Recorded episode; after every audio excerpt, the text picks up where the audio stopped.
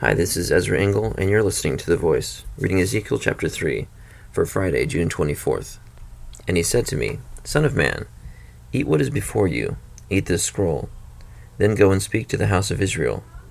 So I opened my mouth, and he gave me the scroll to eat. Then he said to me, Son of man, eat this scroll I am giving you, and fill your stomach with it. So I ate it, and it tasted as sweet as honey in my mouth. He then said to me, Son of man, go now to the house of Israel, and speak my words to them.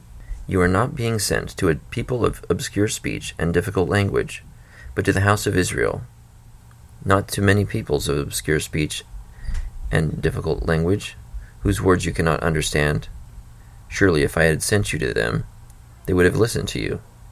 But the house of Israel is not willing to listen to you because they are not willing to listen to me. For the whole house of Israel is hardened and obstinate. But I will make you as unyielding and hardened as they are. I will make your forehead like the hardest stone, harder than flint. Do not be afraid of them or terrified by them, though they are a rebellious house.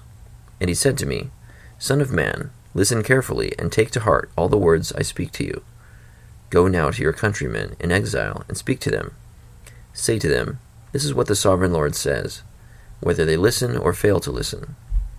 Then the Spirit lifted me up, and I heard behind me a loud rumbling sound. May the glory of the Lord be praised in his dwelling place. The sound of the wings of the living creatures brushing against each other, and the sound of the wheels beside them, a loud rumbling sound. The Spirit then lifted me up and took me away, and I went in bitterness and the anger of my spirit, with the strong hand of the Lord upon me.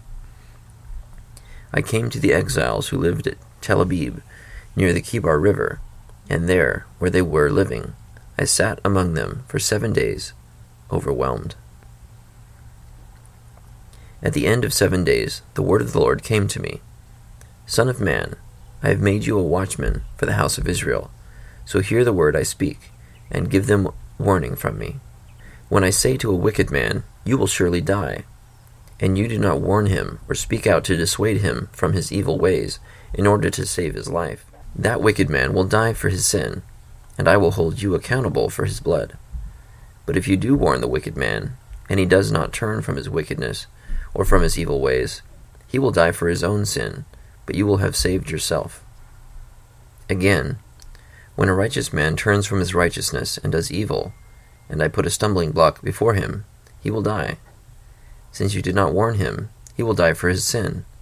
The righteous things he did will not be remembered, and I will hold you accountable for his blood. But if you do warn the righteous man not to sin, and he does not sin, he will surely live because he took warning, and you will have saved yourself. The hand of the Lord was upon me there, and he said to me, Get up and go out to the plain, and there I will speak to you. So I got up and went out to the plain. And the glory of the Lord was standing there, like the glory I had seen by the Kebar River, and I fell face down. Then the Spirit came into me and raised me to my feet. He spoke to me and said, Go, shut yourself inside your house. And you, Son of Man, they will tie with ropes. You will be bound so that you cannot go out among the people. I will make your tongue stick to the roof of your mouth, so that you will be silent and unable to rebuke them though they are a rebellious house. But when I speak to you, I will open your mouth, and you shall say to them, This is what the sovereign Lord says. Whoever will listen, let him listen, and whoever will refuse, let him refuse, for they are a rebellious house. Ezekiel chapter 3. So God's instructing Ezekiel to warn the house of Israel of their sin, so they can turn away from it. And for those who are righteous but fall into sin, he is to warn those people as well, if he fails to do what God commands, he will be responsible for their blood. He will be accountable for the blood of those people. But if he does what God says and warns them and they still rebel, he will not be accountable for their blood. He will have saved himself. God will give him the strength and the power to share this prophecy that he gives them, these words of exhortation. But he must be obedient. Thank you for listening to The Voice.